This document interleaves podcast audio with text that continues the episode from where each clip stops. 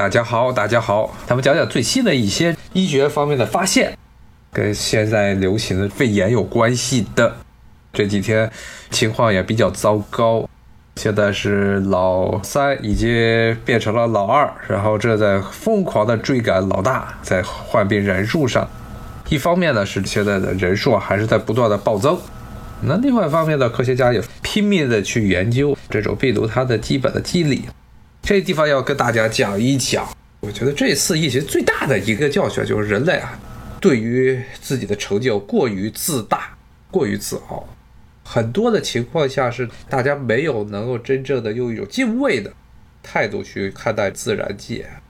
人类其实是真正的号称是主宰整个地球，也不过是你要从文明史开端来算是五千年到六千年。那其实上真正的人呢，能够比较安全的、安安稳稳的生活，然后再扩张到全世界，也就几百年的事儿。真正的把一些最危险的疾病战胜，也是一百年到一百五十年左右的事情。啊，所以在这一段时间内呢，一些很不好的观点，包括就像是像尼尔·福格森的这本书中所说的那样，他觉得好像人类是宇宙的主宰，其实人类离成为宇宙的主宰还早得很呢。你还不知道外星球有没有这外星人存在，包括自然界，即使是具体到自然界，咱们生活的这个大环境中，人类也并不算是一种非常成功的、非常成功的生物。为什么这么说呢？顶多就是咱们在。各种工具的运用上是要超过了其他的动物，但是这如同很多的生态学，是一般讲生态学，首先开篇就要讲说不同的生物都生活在不同的生态位，然后这些生物啊总是在自己的生态位上会尝试着怎么样去把这生态位占得最好，用最优秀的办法去进化自己啊。那人类是往这脑子这儿进化，别的生物它也有自己能够占好自己生态位的地方，比如说就像昆虫。他就不跟人类抢，他的大脑有多么的聪明，他就抢这个种群。之前也是讲书的时候跟大家讲过，昆虫是迄今为止只有一次二年纪到三年纪更迭时期的时候，世界出现了一次非常惨烈的这个物种大灭绝，把百分之九十五以上的物种都灭绝。只有那一次的时候，昆虫是遭到了比较严重打击，差不多百分之五十到六十的昆虫的种群是被消灭掉。其他的种群呢就更惨了，海洋之中的生物很多生物就绝种了，即使没有绝种，差不多也种群也死掉了百分之九十五到百分之九十九。人类呢，咱们人类其实到今天为止还没有真正的接受过一次类似的所谓的这个物种大灭绝，而在其实，在地球的地质史上至少有四次到五次，主要呢是以这二叠纪到三叠之间的这一次非常惨烈的大灭绝作为标志。那人类到现在还没有出现过，我看这个天友问是不是外星人投到地球上的？这个应该不是。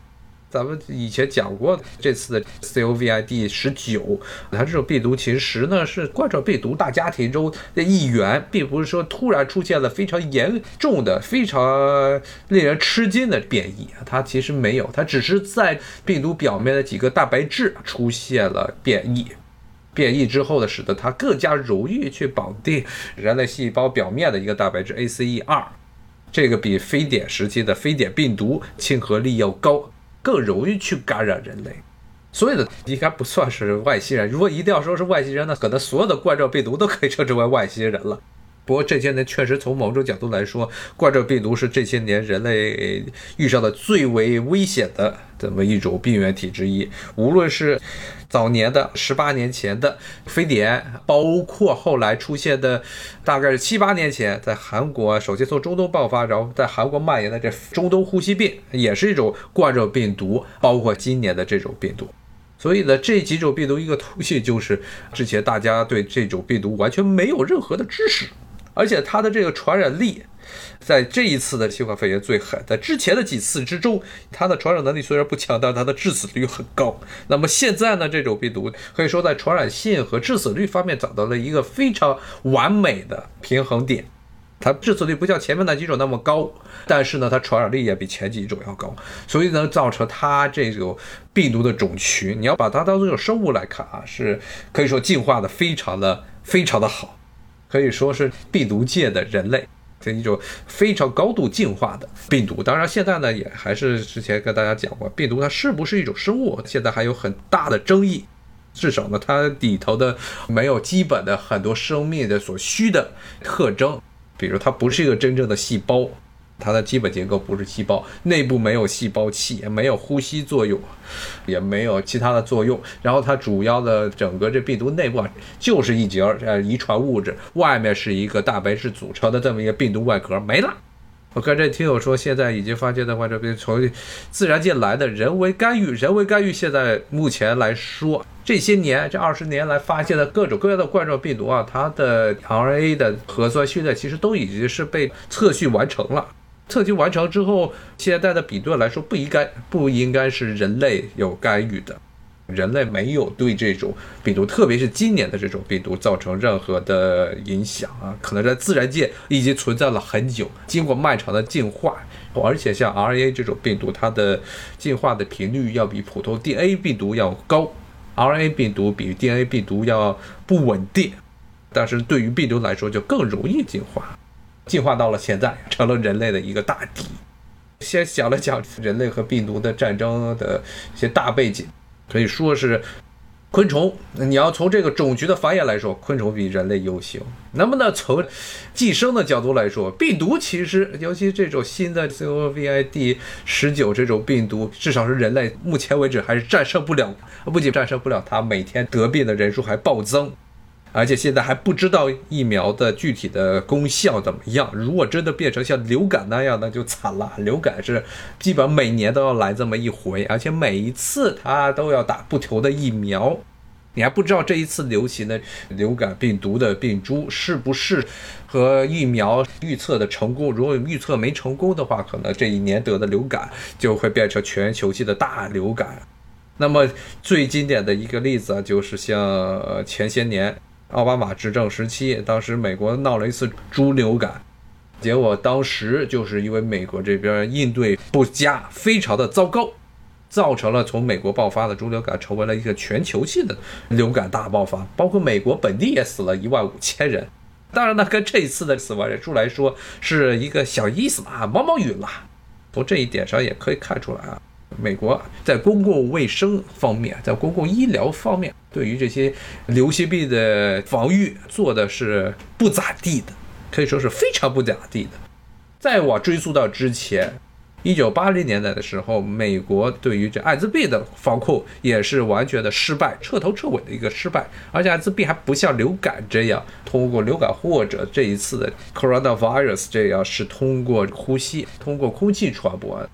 艾滋病是通过血液、母乳还有性生活传播的这种疾病，相对来说控制要方便的多。但是美国当时就没有在第一时间正视这种病毒的危险性，甚至呢出现了很多的偏见。那也跟今天我要说的一些事情有关。比如说最大的一个偏见，一开始认为，因为美国一直是一个宗教气氛非常浓厚的国家，当时就认为这个艾滋病是上帝给予这些同性恋的一种惩罚。最早披露出来的一些病例是同性恋患者，后来就被认为所有的这些患病的人都是同性恋，变成了一个非常荒诞的结论，就跟这一次的肺炎一样。一开始很多的西方国家认为这是黄种人的疾病，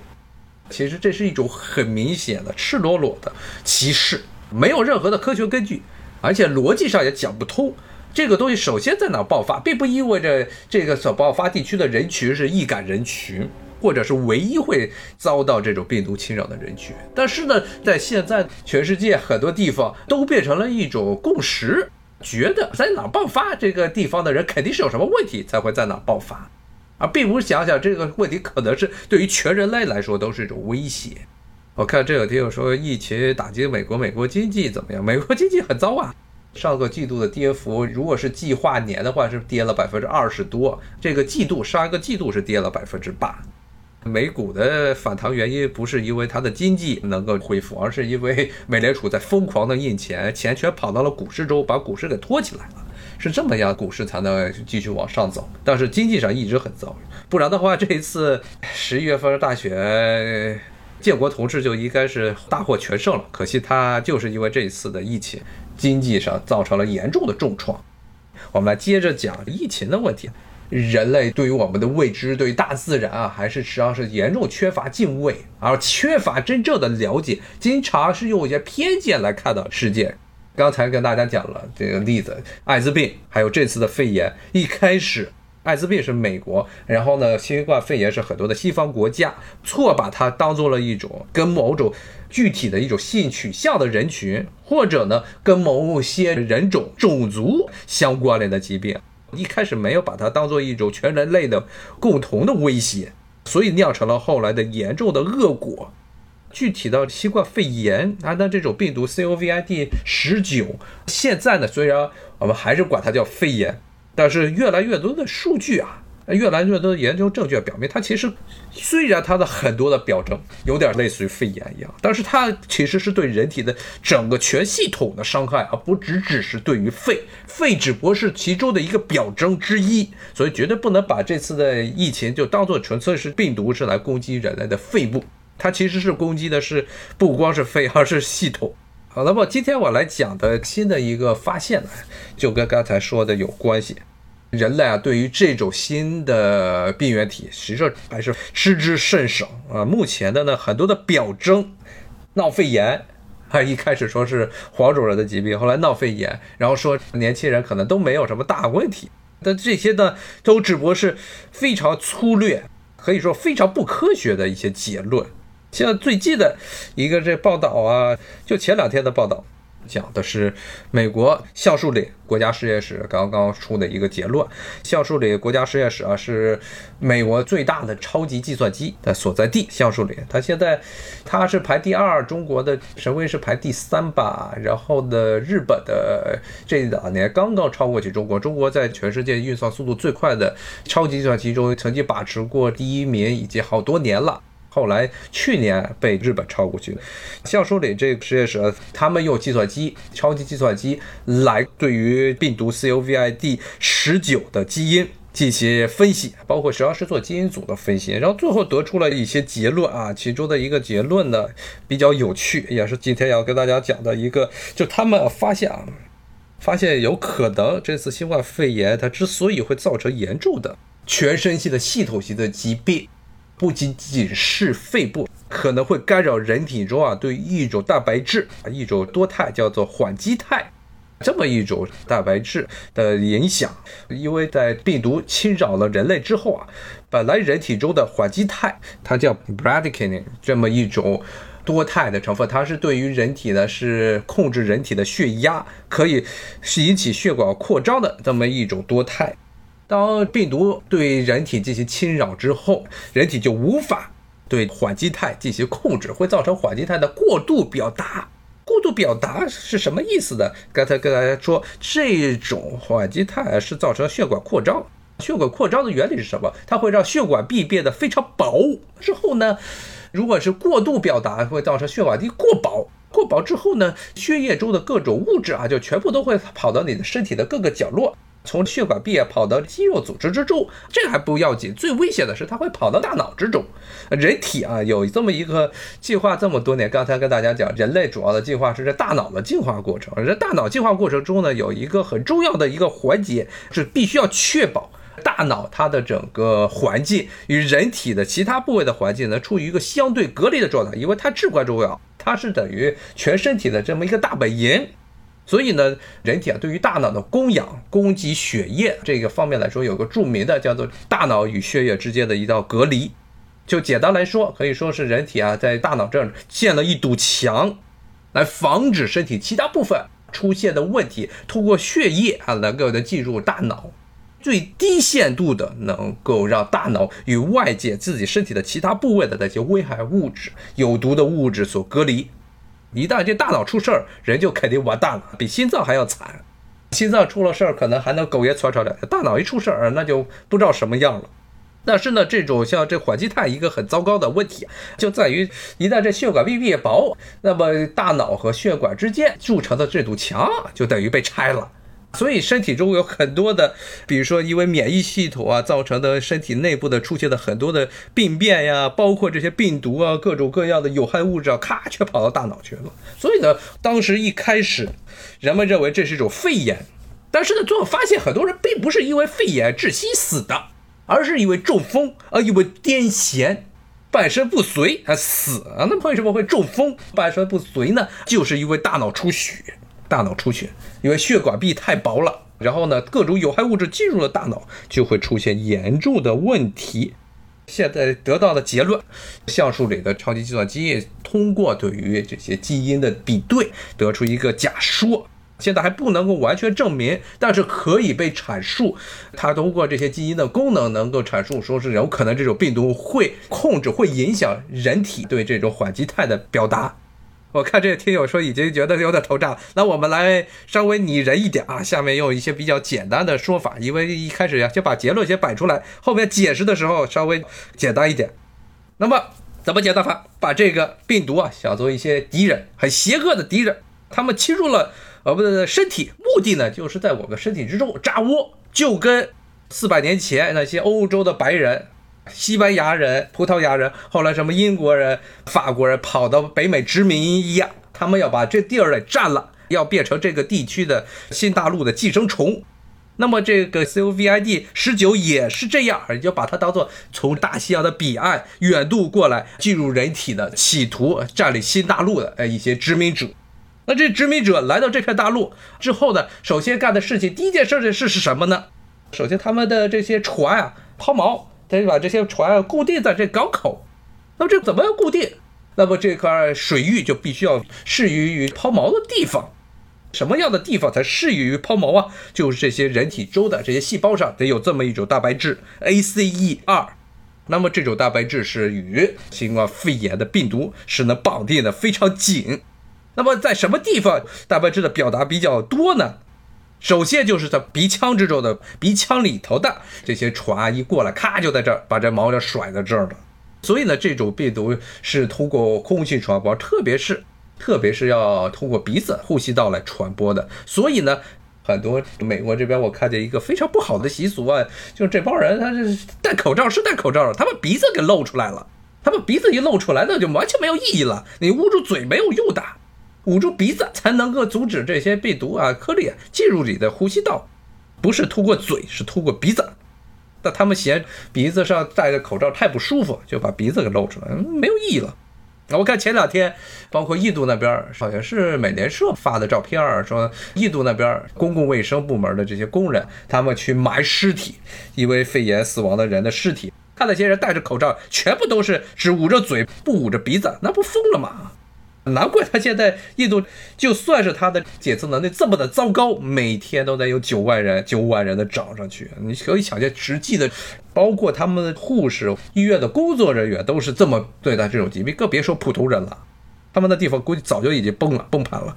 听友在这又在说，这美国的肯定不是朝气蓬勃的小伙子了。他的下坡路实际上是相对而言，相对而言，相对于中国而言。包括它相对于欧洲这些国家，相对于日本来说，它没有下坡。美国的 GDP 的增长在西方国家中还算是比较体面的，比很多的西欧国家要快。所以它实际上相对于西欧国家来说，它的实力还是在不断增长。只是相对于中国来说，它的实力是相对衰落。这也是为什么美国会这么忌讳中国的原因。它不会去忌讳日本，不会去忌讳这些欧洲国家，因为那些国家一直被它压住。还是回到刚才话题啊，刚才讲到这些邪恶的病毒，首先第一步在鼻腔之中的抛了锚，就跟哥伦布登陆新大陆一样，看见了一片应许之地。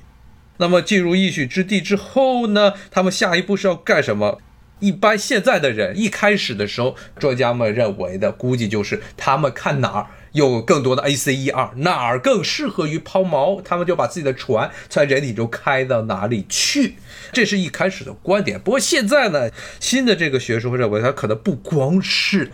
要去找这 ACE2 在哪儿有，找这些适合于抛锚的地方。他们甚至呢，可以去控制人体，让人体的那些不适宜于抛锚的地方，它也能给你抛个锚，就是大自然的鬼斧神工。就跟在南海填岛一样，这些 病毒可以通过一些生化反应，让人体来帮它，哎，来填岛，呃，帮它搞出一大堆的啊，适合于病毒抛锚的这些港口。这就是能够使得很多本来这 ACE2 它表达并不是非常多的地区，造成了非常广泛的这种 ACE2 蛋白质的表达。最主要的一个就是咱们的肺部。为什么这次的这疫情啊，主要的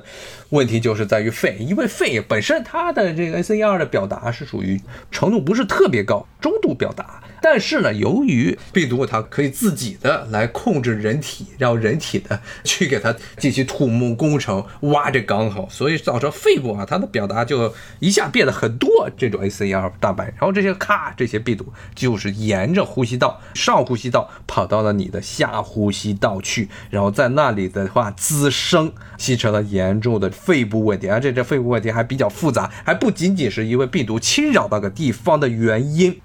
除此之外呢，就是这次的橡树里实验室的很重要的一个研究结果，就是它会控制人体啊对于缓激肽的表达。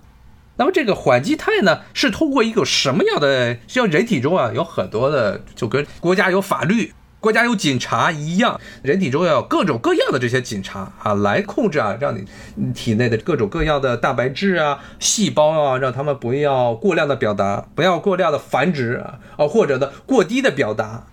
那么呢，在这管理缓激肽的这么一套系统呢，叫做 RAS，这么一套系统，这个系统呢管理的是人体循环系统，也就是我们血液。血液中的很多的这些物质，很多的这些化学物的表达，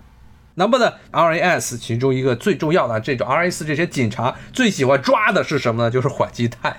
它不让缓激肽这个东西啊在身体中出现的太多，因为缓激肽刚才说了，它是会控制人体的血压，如果是少量的表达，比如要高血压，如果是有一定量的缓激肽，你可以让你的血压降下来。这是件好事，但它有过量表达，血管壁就会变薄，人要到处出血，这就非常惨了。那么这个病毒，它不仅能够使得 ACE2 过量表达，而且呢，它同时呢，它会改造，会把这些 RAS 这种警察系统给洗了脑，洗了脑之后呢，就会造成一个什么结果呢？这些。凡是能够与这种缓激肽结合的那些蛋白质呢，都会变得非常敏感起来。看见缓激肽就开始疯狂的与它亲密的接触。同时呢，身体中本来是管着降解缓激肽，让它数码不要太多的这些机能，都会被抑制、被严重的遏制住。那么造成的结果呢，就是造成了所谓的缓激肽风暴。大量的在身体的各个部位，因为缓激肽是在你的血液之中到处飘来飘去的这么一种物质，它会飘到你的身体中各个地方，造成这些地方的血管壁变得极度的薄，最后就造成了很多与肺炎没有关系，但是呢，却是因为这种病毒感染造成的一些很多的疾病。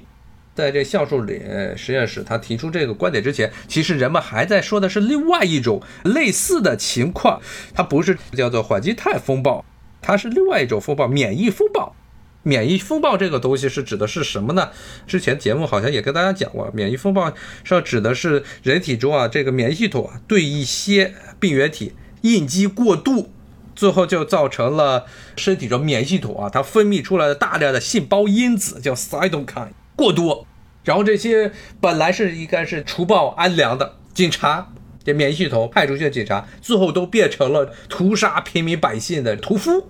不光是看见病毒他会去杀，他看见了什么东西他都要杀，已经杀红眼了。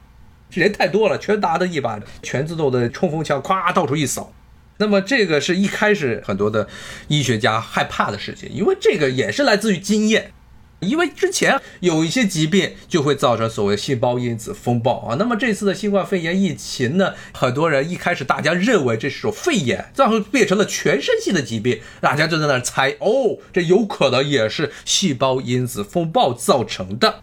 啊，那么目前的这些很多这个遗传学的研究表明，它可能不光是细胞因子风暴，不是免疫系统抽了风，而是呢降血压的这一套系统啊，降血压的这些工人们抽了风，甚至有可能是警察也抽了风，这降血压的工人也抽了风，大家一起疯。然后所以就会造成很多的人啊上了呼吸机就下不来了，你的脸色都变黑了，黑色素沉降非常严重的事情，所以导致现在的死亡率其实比这个流感要高得多了。所以你看，这个实际上是从这个角度来说啊，是一个非常吓人的事情。还是回到一开始的给大家说的结论：人类老觉得自己是世界的主宰，但是呢，这世界的主宰自己的身体中的一些很核心的机能。血液、血管啊，整个循环系统的一些控制能力被病毒给绑架了。被它绑架之后呢，它变成了身体的主宰，变成了血液循环的主宰。那究竟谁是老大呀？比如说，要是我们从生物学上角度来说，所谓的这食物链，人类老说自己是食物链的顶端。顶端个屁！就明显的这些病毒是以人类的身体啊、人类的这些营养啊、人类的细胞为生的这么一些物质。人类说自己是金字塔顶端，那它就是顶端上最上层的那一个小尖儿了。那你说它的生态位实际上是比人类，它在食物链中所处于的位置比人类还要高，而且它不光是只是寄生在你身上，而且还可以改造你的身体，让你的身体更适于它们这些病毒的传播。究竟是谁主宰了谁呢？记得原来我经常看一些比较奇葩的各种各样寄生虫的纪录片啊，里面经常讲，比如说什么有些真菌感染昆虫、蚂蚁，蚂蚁会变成所谓的僵尸蚂蚁，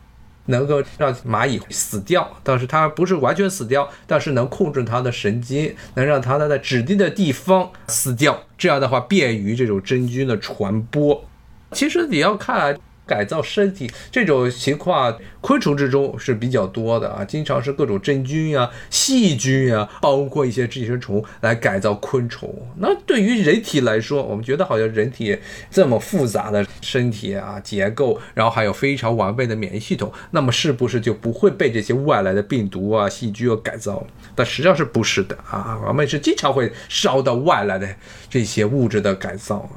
然后呢，是变得是更适宜于这些从大洋彼岸来的殖民者们来殖民你的身体。所以说呢，还是和那个观点，从这个角度来说，我们还没有成为宇宙的主宰，我们连自己的身体都无法主宰，怎么能称之为世界的主宰呢？有很多的这些小的不能再小，你从肉眼根本看不出来那些颗粒，能够主宰你的整个生理系统。好，今天呢，我就跟大家聊到这里。咱们下回有机会再继续聊，好，谢谢大家，拜拜。